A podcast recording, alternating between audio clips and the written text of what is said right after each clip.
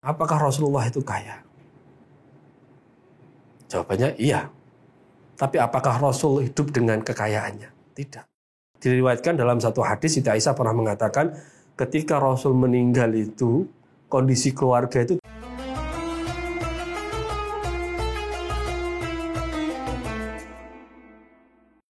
Assalamualaikum warahmatullahi wabarakatuh. Kita lanjutkan kajian kita tentang salafus saleh dari generasi tabi'in yang kita bisa ambil hikmah dan kita teladani bersama sebagai bagian dari ikhtiar kita menggapai rahmat Allah Subhanahu wa taala. Nama yang kita kaji saat ini adalah Al-Imam Abu Abdirrab Ad-Dimishki Az-Zahid. Namanya agak unik. Abu Abdirrabbah. Nama aslinya Abdurrahman bin Abi Abdullah beliau itu seorang mualaf. Jadi tidak sejak awal lahir Islam itu enggak. Tinggalnya di tinggal di Damaskus, Syria. Dia dulunya adalah orang Romawi aslinya. Namanya Konstantin. Jadi kalau kita imajinasikan visual wajahnya ya agak boleh-boleh dikit itu mungkin, agak gondrong. Orang-orang Romawi kan agak orang Eropa ya. Jadi ganteng kan gambarannya lah itu. Namanya aja keren itu, Konstantin. Kemudian pindah agama Islam menjadi Abdurrahman, Abu Abdurrahman. Ini seorang tabi'in. Dari biografi beliau tidak begitu banyak informasi yang kita dapatkan. Tetapi dari hal ihwal perilakunya, kemudian aktivitasnya, hadisnya juga ada. Bahkan ini gambaran beliau itu Ibnu Jabir mengatakan, itu Abu Abdirrab la yughayyir syaibah. Aku melihat Abu Abdirrab itu tidak berubah ubannya. Jadi masih terlihat apa ya muda atau apa ya. Orang Arab itu kalau kenapa delegal ini bisa diketahui beberapa nanti di sini banyak kenapa sih kemudian seakan-akan penting itu uban bagi orang Arab itu. Ini soal identitas kelaki-lakian. Jadi sampai mereka itu kemudian punya tradisi menyemir uban itu. Sahabat Umar itu semiran. Sahabat Abu Bakar itu semiran. Semirnya agak ke merah, ke kuning-kuning merahan. Kalau orang orang Jawa bilangnya ini kayak warna rambut jagung. Itu karena apa? Ini soal status kelaki-lakian mereka itu.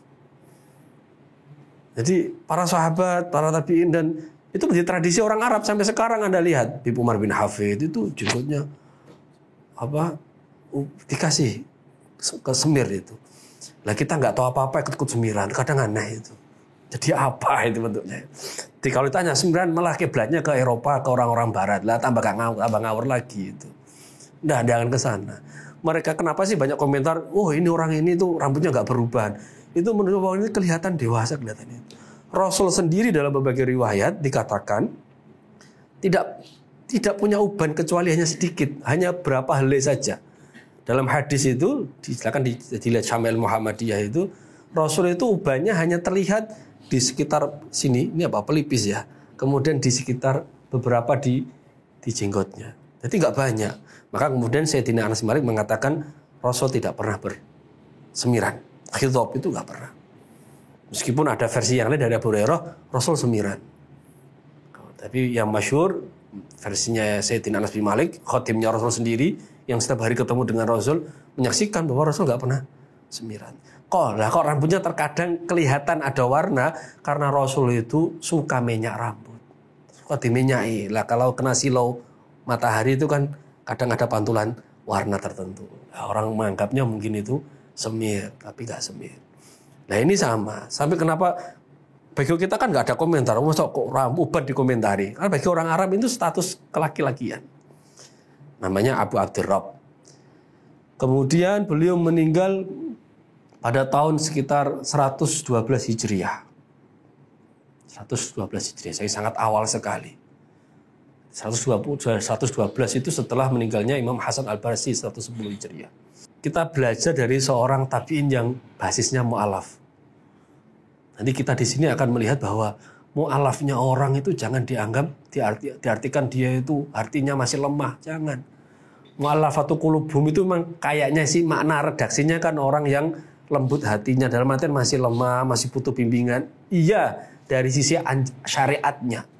Tapi dari sisi keyakinan imannya mungkin kita kalah. Kita kan nggak pernah rata-rata dari kita itu kalau ditanya Islamnya kapan? Ya sejak lahir. Auto muslim ya. Nggak pernah minta jadi orang Islam itu nggak pernah kita. Karena kita lahir dari keluarga muslim. Maka ya brojol auto muslim. Gak pernah seperti bagaimana perjuangannya orang-orang yang mu'alaf itu. Maka dari aspek ini, jangan-jangan keimanan mereka lebih tebal daripada keimanan kita yang menganggap kita merasa di, di zona nyaman, di green zone. Nyaman sekali kan seakan-akan kita jatah, jatah surga dapat ini seakan-akan itu kan. Padahal nggak ada jaminannya sama sekali. Jadi sini yang harus dipahami bahwa orang yang mu'alaf itu jangan-jangan kualitas kita lebih tebal daripada kita yang auto muslim seperti ini. Kalau ditanya prasyahadat, ya Pak, kalau mau nikah itu ya yakin itu prasyahadat. Atau kalau ketika sholat itu aja. Itu kalau ditanya ya karena syahadat sholat bukan karena syahadat iman itu. Beliau mengatakan seperti ini. Jadi ada satu dialek apa, apa ya dialog lah dialog antara Abu Abdirrab dengan Imam Makhul. Ini salah ini juga seorang sufi, tabiin dan sufi. Jadi satu saat itu Imam Makhul ditanya oleh Abu Abdirrab sama-sama di Syam, di Damaskus. Tanyanya gini, Ya Makhul tuhibbul jannah. Wahai Imam Makhul, kau suka surga enggak? Kau pengen surga enggak? Saya kira kalau pertanyaan ini dilimpahkan ke kita, jawabannya pasti suka. Kalau nggak buat survei, satu aja pertanyaan. Apakah Anda ingin masuk surga?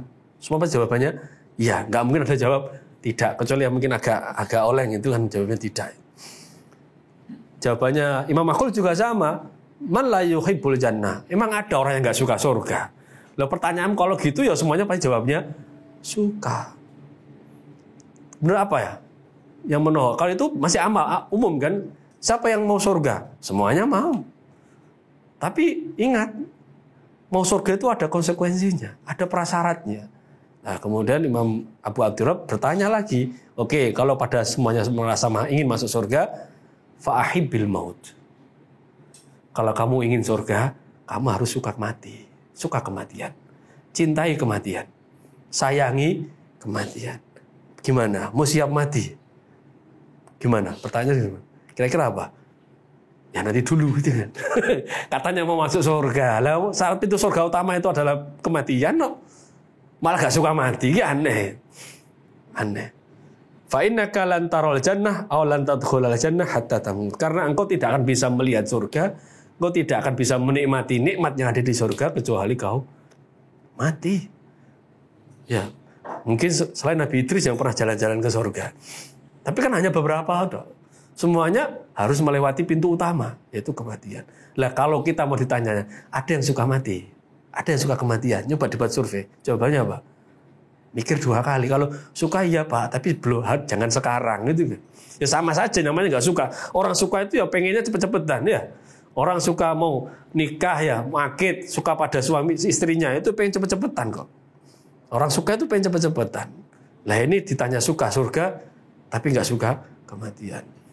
Saya masih ingat penjelasan ini itu muncul eh, juga ada penjelasan dari guru saya Sidil Habib Muhammad bin Husain bin Anis Al-Habsyi itu. Beliau mengatakan bahwa indikasi orang yang tidak mau kematian dalam artian sebagai pintu masuk surga adalah orang yang masih bermasalah dengan orang yang memiliki surga. Gitu aja. Prinsipnya kan kita ke surga itu pergi atau pulang. Orang pasti jawabnya, ya pulang. Innalillah wa inna ilaihi rojiun. Gak mungkin kita pergi. Kita itu pulang. Rumah dulu kita itu di sana. Ibu bapak kita Adam dan Hawa itu dari sana. Maka prinsipnya innalillah wa inna ilaihi rojiun. Kita pulang. Pertanyaan adalah, orang kok dijak pulang tidak mau. Itu biasanya punya masalah dengan yang punya rumah. Anak mondok lama atau kuliah lama suruh pulang tidak berani karena apa? Masih punya urusan yang belum diselesaikan dengan yang punya rumah. Nggak mau pulang. Nah pertanyaan sekarang kita kalau mau diajak pulang, sekarang mau nggak? Rata-rata jawabannya mungkin keawaman kita menjawab, ya nanti dulu. Karena apa?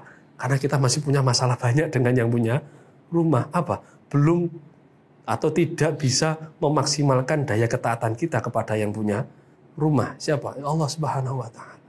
kita masih menikmati kemaksiatan, belum bisa menikmati ketaatan. Jadi, tapi mau surga? Ya mau. Mau pulang? Ya nanti dulu. Jawaban masih gitu. Ini sama. Pertanyaannya sederhana tapi menohok sekali. Jadi itu perilakunya Abu Abdurrahman. Beliau itu dalam Imam Az-Zahabi dalam kitab Tarikhul Islam sedekahnya nggak main-main.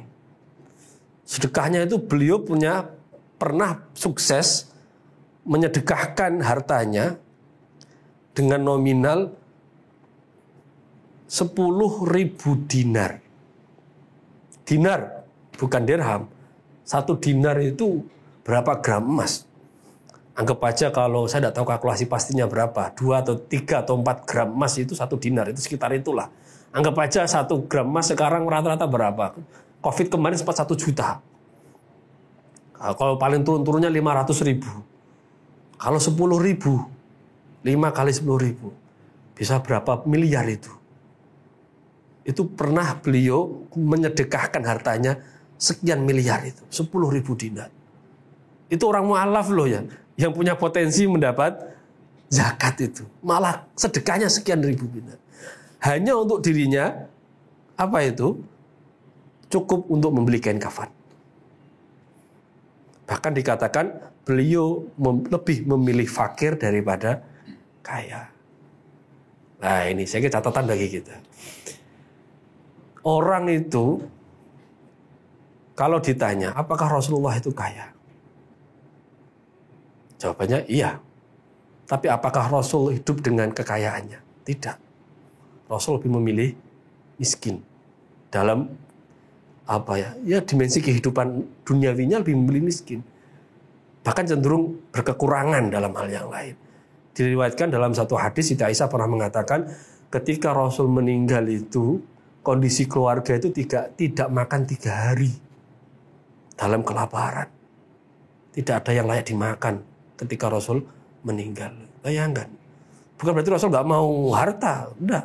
Kalau mau tinggal tinggal nunjuk itu Gunung Uhud selesai jadi harta. Dan seterusnya. Jadi jangan dikaitkan kondisi kefakiran orang sebagai bagian dari orang yang kemudian apa ya istilahnya ya eh, sedih dengan kefakirannya. Ada orang bangga dengan kefakirannya. Maksud saya gini, bahwa dalam tasawuf itu kenapa sih orang sufi cenderung memilih fakir? Karena ya karena yang kaya hanya Allah. Yang kaya hanya Allah. Al-Ghani itu kan Allah.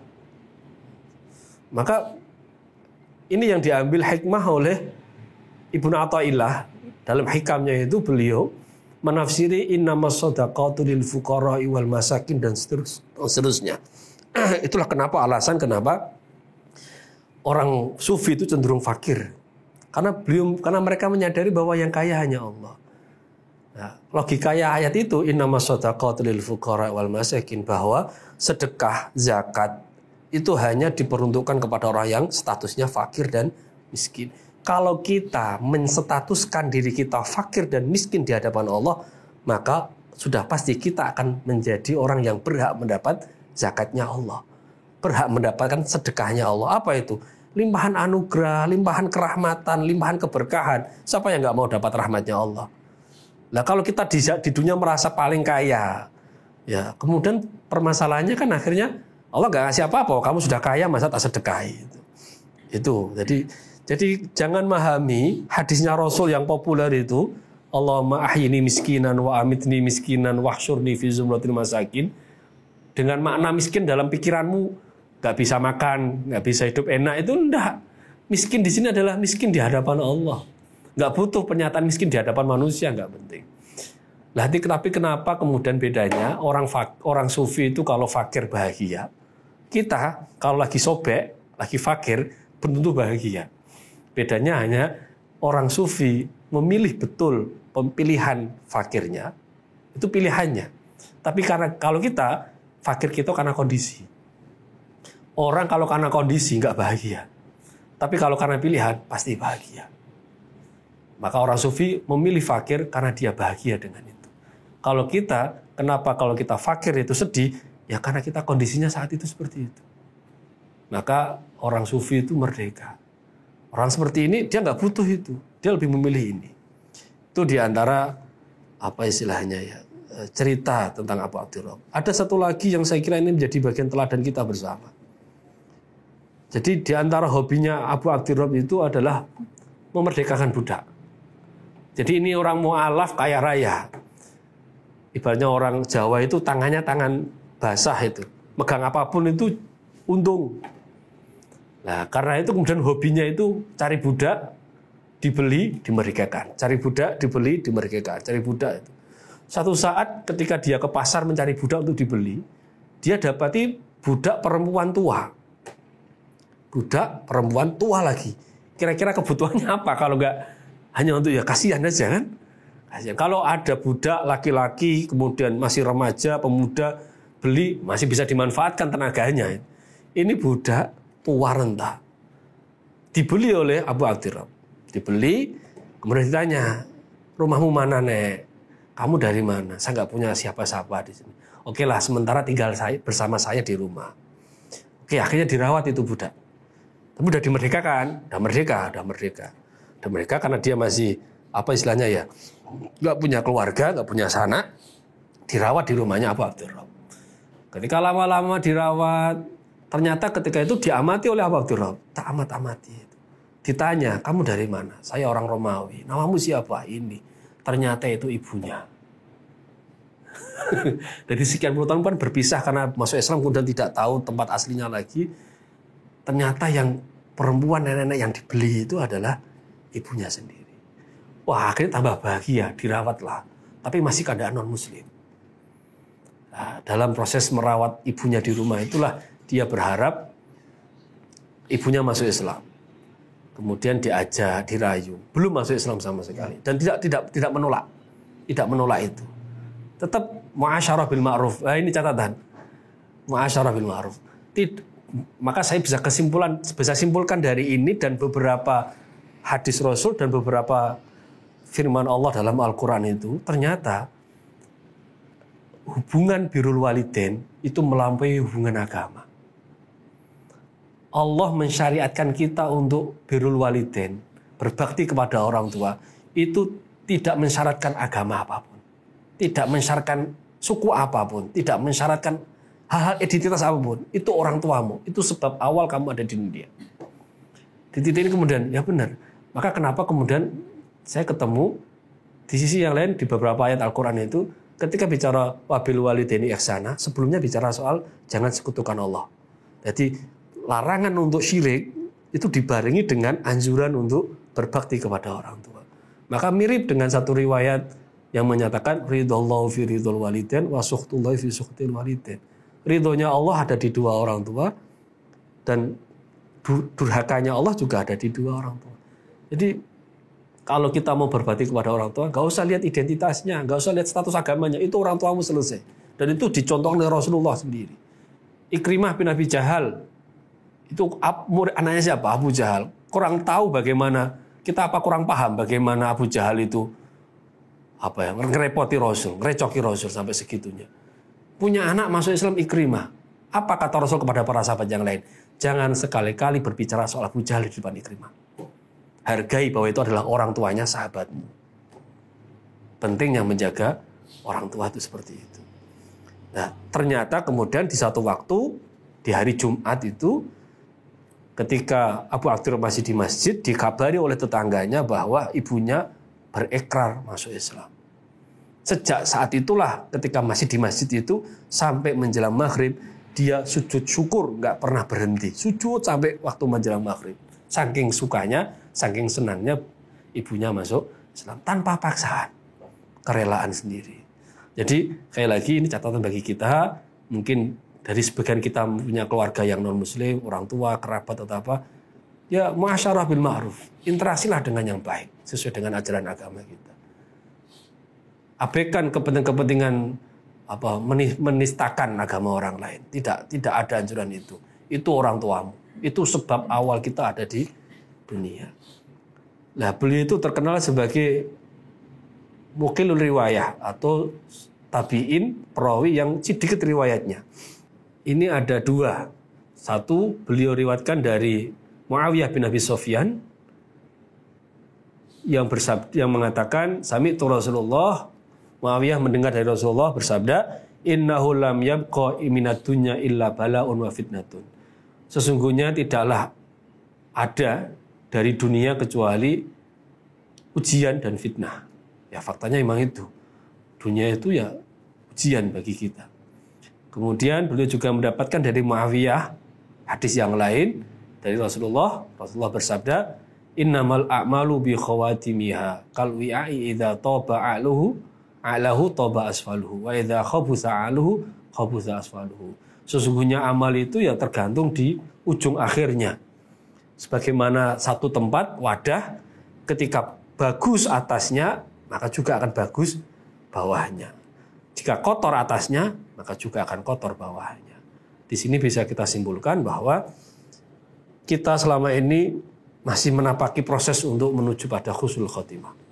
Jangan berbangga dengan apa yang kita amalkan saat ini sekarang dan juga jangan berkeluh kesah atau berputus asa dengan kemaksiatan yang mungkin masih ada dalam diri kita. Kita masih proses untuk berjalan menuju khusnul khotimah. Maka ya ikhtiar terus. Jadi antaranya ya ini mengingat para kalam salafus soleh agar kita bisa termotivasi untuk menjadi orang yang lebih baik dari sebelumnya. Mungkin itu yang bisa disampaikan. Wassalamualaikum warahmatullahi wabarakatuh.